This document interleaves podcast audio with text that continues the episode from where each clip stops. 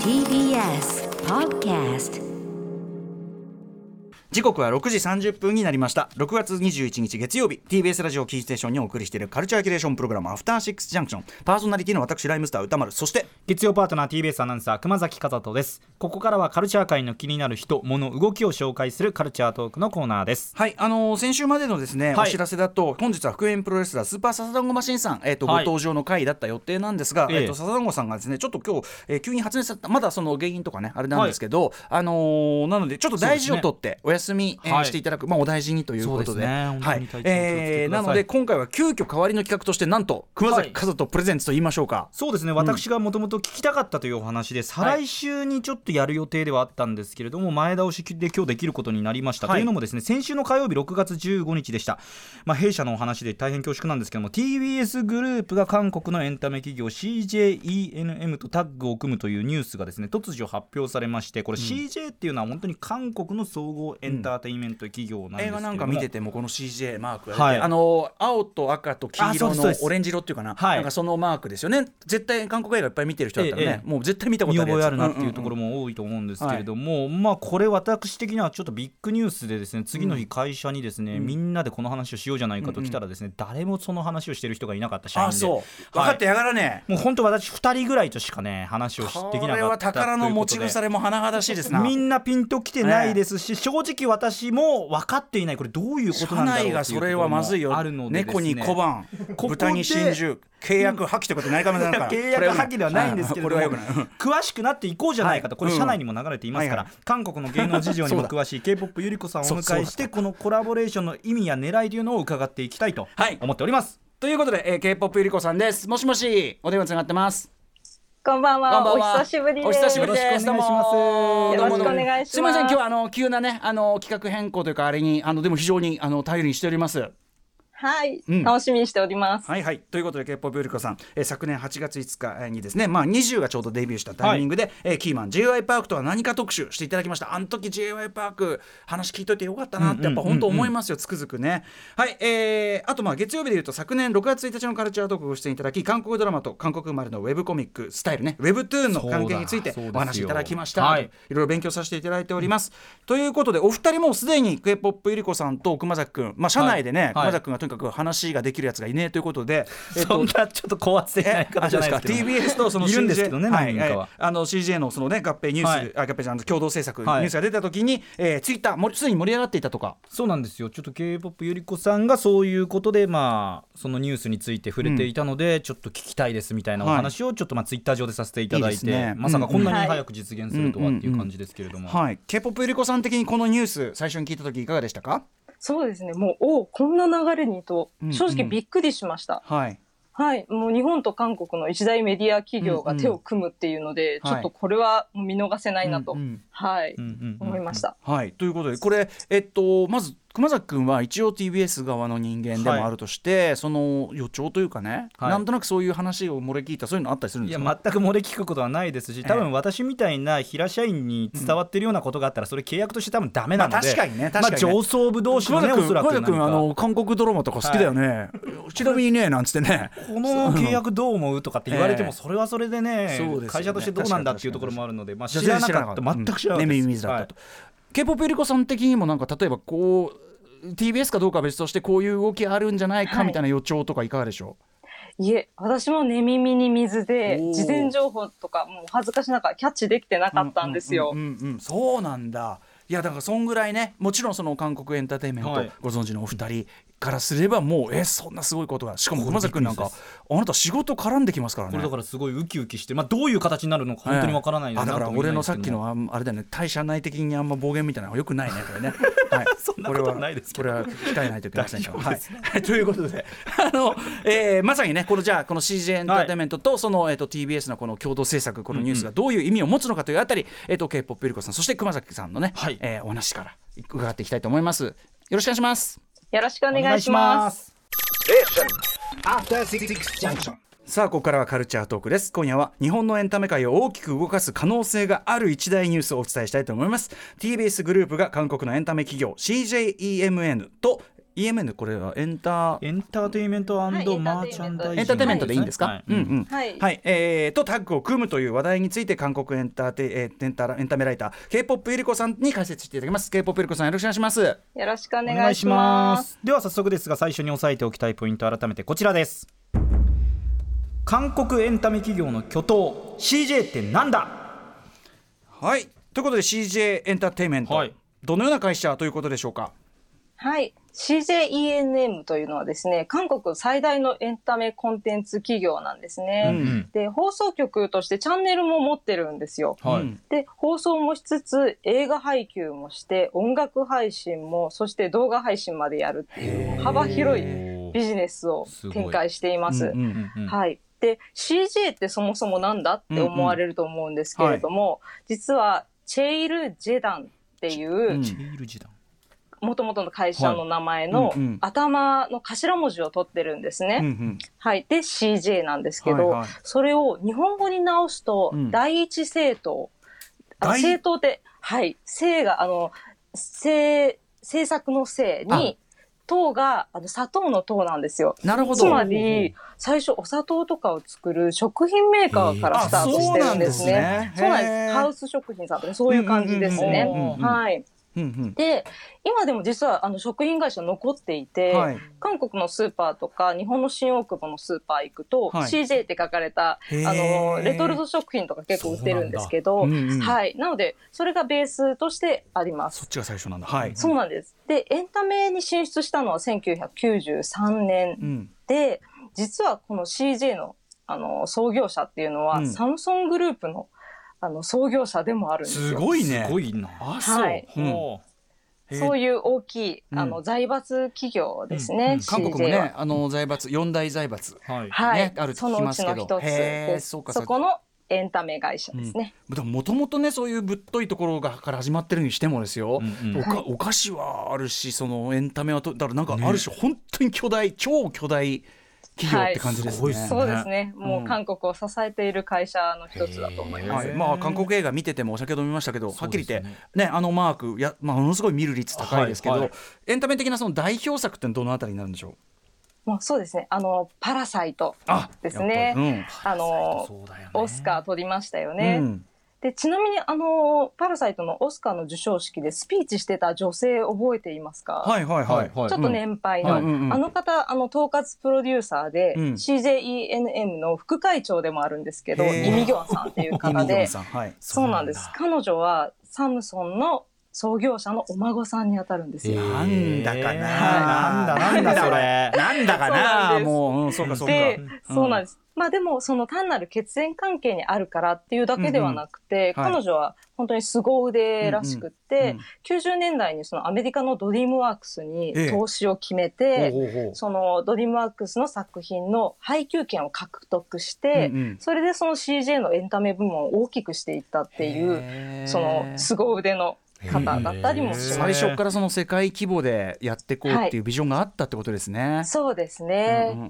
んそうかそうか。とはいいう中で、あとドラマとかも当然いっぱい。そうですね。あのーもう歌丸さんも耳なじみあると思うんですけど、あの、スタジオドラゴン。うん。はい出ました出ました。はい勉強しました私もね。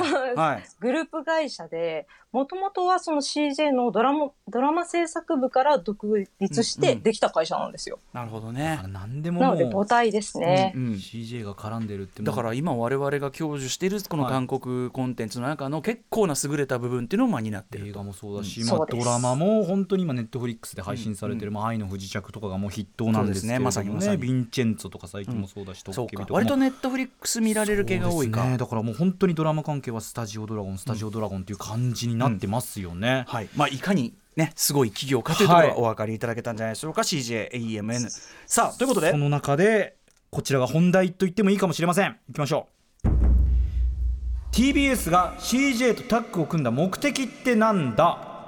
はい。これちょっとあのまずこのお題に、えー、と回答していただく前に、えー、ケポビリコさんこれあの、はい。こ今回のニュース韓国でも報道はされてるんですか、あはい、韓国でもあの報道されてまして、うん。ちょっと私の方でもざっと見ていたんですけれども、まあ、書かれていたことは、日韓だけではなくグローバ、グローバル市場をターゲットにしてうんうん。提携しましたと。そして、提携内容っていうのはドラマだけじゃなくて、映画、バラエティ、アニメの共同制作と配給、そしてウェブトゥーンと漫画の制作。そしてリアルのイベント企画うんうん。とも書いてあったんですね。はいはい。そしてコンテンツのフォーマット開発うん。とも書かれていました。へーなのでか、そうなんですよ。多分番組のスタイルですね。そうそういうものを作って他国に売ったりとあかー、そういうことをやっていくんだと思うんですけど、プロデュース101みたいな、うんうんそういう形だと思うんですが、っていうかなり多岐にわたる内容が書いてありました。うん、結はい。構細かく具体的にじゃあ発表されてるというか韓国では。そうですね。韓国のニュースではそうやって書かれて意ます、ね。外と日本の報道はもうちょっとざっくりしてるもんね。ざっくりと、うん。うん。全然わからない、うん。ね。どうじゃあどう協力関係になっていくんだろうかぐらいしかわからなかったです、うんうんうんうん。割と韓国ではこう細かく、ね、そうなんです報道さねれてると。うんうん。さあということで、まあ、先ほどから伺ったように CG エンターテインメント、まあ、すでにしてから超超巨大企業はい。で世界的にも先行を収めてるわけで、さあここで TBS とこう改めて組むメリットってこう k p o p ゆり子さんから見てどこにあると？そうですね。ちょっと、まあ、いくつか予想してみたんですけれども、一つは、ネットフリックスの依存からの脱却がかかってるんじゃないかと思ってるんですね。なるほど。はい。あの CJ って他社との、もう、あの、競、競合というか、一緒にその協力体制で働くこととか、買収することがうまいんですよ。で、90年代に Mnet という音楽チャンネルを買収して、うんうん。そこからその K-POP のイメージ作りに成功したりとか、はい。あとまあ近年ではネットフリックスと、あの、スタジオドラゴンが戦略的パートナーシップを提携して、うん多額の制作費を調達してきたりとか、はい。そういう他社との連携がとても上手なんですね。うんうんで、まあ、この成功に飽き足らず、うん。次はもうネットフリックスへの依存度合いを、まあ、うん。相対的に下げるために、はいまあ、TBS さんとか、そういう他の会社と連携を進めてるのでは、となるほど。思っ。ています。まあ、はい。一社だけにねその頼りきりだといろんなリスクも高まるし例えば、ね。なんかいろんなまあわかんないですよ。僕その、うんうん。細かい細かいこうなんかの時のちょっとしたなんとか量が高いとかそういう時にこうん。う対抗しづらくなっちゃうとかね。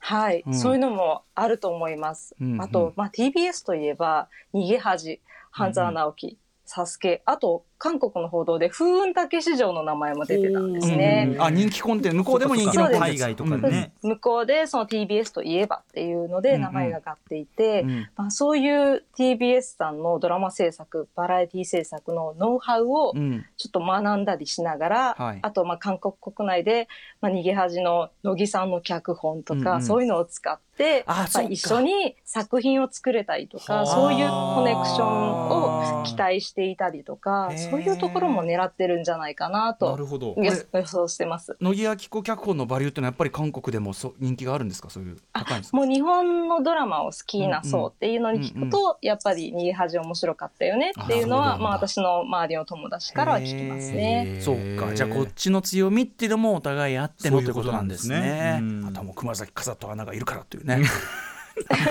塵みたいなもんです、私なんて。極端な話が出ました はい。ということでまずはネットあの一つのね、えっと、予測としてはい。ネットフリックス依存からの脱却というのが一つあるんじゃないか。さらには、はい。まあ、さらには、まあ、ちょっとそこもつながってくるんですけれども実は CJ グループって TVIN という、はいあのオンラインストリーミングサービスを2020年からスタートしてるんですよ。こ。んだけいろんなことやってるところだもんね、やってないわけないって感じしますね。そうなんですよね。うん TV つまりはネットフリックスのライバル作っちゃったってことなんですそうか、よね。ことだよ TVIN っていうのは、はいテテレビイングと書いて TVIN。そうです、そうです。ははいい。うんうんなので、ここに投下するオリジナルのコンテンツが欲しいんだと思うんですそよ。っかやっぱりこういうのやると数いりますからコンテンね。ツの母数がないと、ネットフリックスに配給して自分のところなくなっちゃわないようにみたいなところもあるんですね。うんうんううんん、きっとそこも狙っていると思います。これはもう運用は始まってるんですね TVIN は。あ、始まっています。韓国で始まってますね。うんうんそして、あの、先月 CJENM は、あの、今後5年間で、ええー5000億円ぐらいをい、コンテンツ制作に投資するって発表したんですよ。えー何本作れるの？だって何それ？すごいですよね。はい。どういう金の使い方するか日本円に換算すると。なのでもしかしたらその中のそういうプロジェクトの中の今回 TBS さんとの件は一環だったのかもしれないですね。なるほどね。でも頭いいよね。その自社だけでこうやってぐるぐる回すのにも限界あるから。うんまあもともとその可能性持ってるその他国の企業しかもそのバランスで日本っていうところにも軸足も置けるしいろいろこうなんていうのかなバランスが取れたこう戦略な感じしますよね。そうですね。やはり日本市場はまだまだ大事だと思います。うんうんうんうんね、いよいよ大きくもなっていますしねここはね。そうですね。うん、一方これ熊崎さん。はい。その TBS サイドから見たこうなんていうのかな。うん。パートナーシップのこう、まあ、メリットっていうのちょっとはもちろん。私ね、ちょっと本当に平社員なので分かりかねるところたくさんあるので、あくまで予想なんですけど確かに今考えてみるとそれこそプロデュース101ジャパンっていうのは CJ でもともとね、韓国のオーディション番組としてスタートして、まあ、うん。母体となったのが CJ っていうところもはい。あるんですけれども、それが日本にやってきて最終回を、まあ、ずっとギャオで配信を1も2もしているわけなんですけど、最終回を TBS で生放送っていうのは今考えるともしかしたらそういうところもあったんだなというところを感じるのと、もうこのプロデュース101ジャパン日本でオーディション番組を開催する上で CJ と吉本興業がタッグを組んでやったオーディション番組がプロデュース101ジャパンであって、1でデビューした JO1 そしてこの前2でデビューすることになった INI っていうのも、吉本と CJ が作った合同の事務所ラポネという芸能事務所に所属をしているわけですよ。でここに TBS がじゃあ協力関係ということになるとおのずとまあポジティブなことを考えるならば TBS でちょっと番組の方やってくれませんか？みたいなところもね当はい然ありますしまあイベントとかも今後もしかしたら絡んでいけるんじゃないかとかうんなんかそういうことは考えますけれどもまあうん。どういうふうに発展していくかっていうことはね楽しみだし。熊崎君はだからね、社内ではすごくアピールしていった方がいいよね。俺詳しいですと。そうですよ。だからもう私もうお前らみたいななそのい一朝一夕のね、はい。あのー愛の不時着見ましたみたいなど素人どもとは違うんだってことを、私ちょっと編成のこれ本当にまあ社内のね話して恐縮なんですけど、ええ。編成の人とかにすぐねこれはすごいニュースですね、うんうん。っていうことはですね連絡入れときうん。やった方がいいやった方がいい絶対。まあ、編成というのはまあそういった番組をね、司っていくポジションの人たちなんですけれども、そういうところに行ってもうちょっとアピールはしてますので何かが起きた時にね、ちょっとすぐ動けるようにしときたいなといそうそうそうう本当に。うん、いやーということでまああの K-POP ゆりこさん的にははい。なのでまああのー面白いものが出てきそうかなというようなことでしょうかね。そうですね。もう日本も、まあ韓国に負けないぐらいエンタメ大国だと思うんですよ。うんなので、もうそれぞれのノウハウを分かち合って、あの、協力し合ったら、うんどんなコンテンツが生まれるのかなってすごい楽しみですし、うんうんうんその第二の愛の不時着うんとか、逃げ恥みたいな大ヒット作ができたらいいなと、うんあの、個人的には思っています。はい。そして、熊崎さんの韓国デビューを楽しみにしてます。いよいよ韓国語勉強もちょっと改めて本格化した方がいいかやつかもしれないね。これはちょっと本気でやらないといかんな大変だと思ううけどねオリンピック控えるいやこれ仕事にね、うん。当然ねつなげまあ仕事云々の前に好きだからっていうのもあるんですけれどもそうそう好きだからねそれが一番ですよ。当然、うんうん。うん。いやということで、あのまあ、両両面というかねしかもあの、まあ、すごくなんていうかなこうざっくりした話だけどこういう形でこう両両国のこの交流が文化面からすでにしてからあの深まっていくっていうのはすごいいいいことだと思うんですよね。あのはい政治がどうあれその、うんうんなのであのとっても僕も楽しみにしております。うんはい、ということで、えー、とケッポペルコさんなんかお知らせ事あります？ご自身。あいえ、ないです。あの今日本当に久しぶりに、あの、そうだよね歌丸さんと熊崎さんとお話しさせていただいて、いうんとても良かったです。またなんはいかちょっと特集というかなんかやりましょうよちょっと。はい、ぜひぜひ。はい、はい。今日はあの本当に急遽のお呼び立てあのねあのお答えいただきありがとうございます。すごい助ざいますかりますよ本当に。楽しかったですはいはい。えー、ということで K-POP ゆりこさんでしたありがとうございます。ありがとうございました。ありがとうございましたということで TBS と CJ エンターテインメントのこのね、えーはい。共同制作どういうことになるのか我々も楽しみにしております。ね。本当に楽しみでございます、はさて明日のこの時間はアニメソング評論家で音楽プロデューサーの富田明宏さんが登場。上半期おすすめのネット発クリエイターを紹介していただきます。After Six Junction.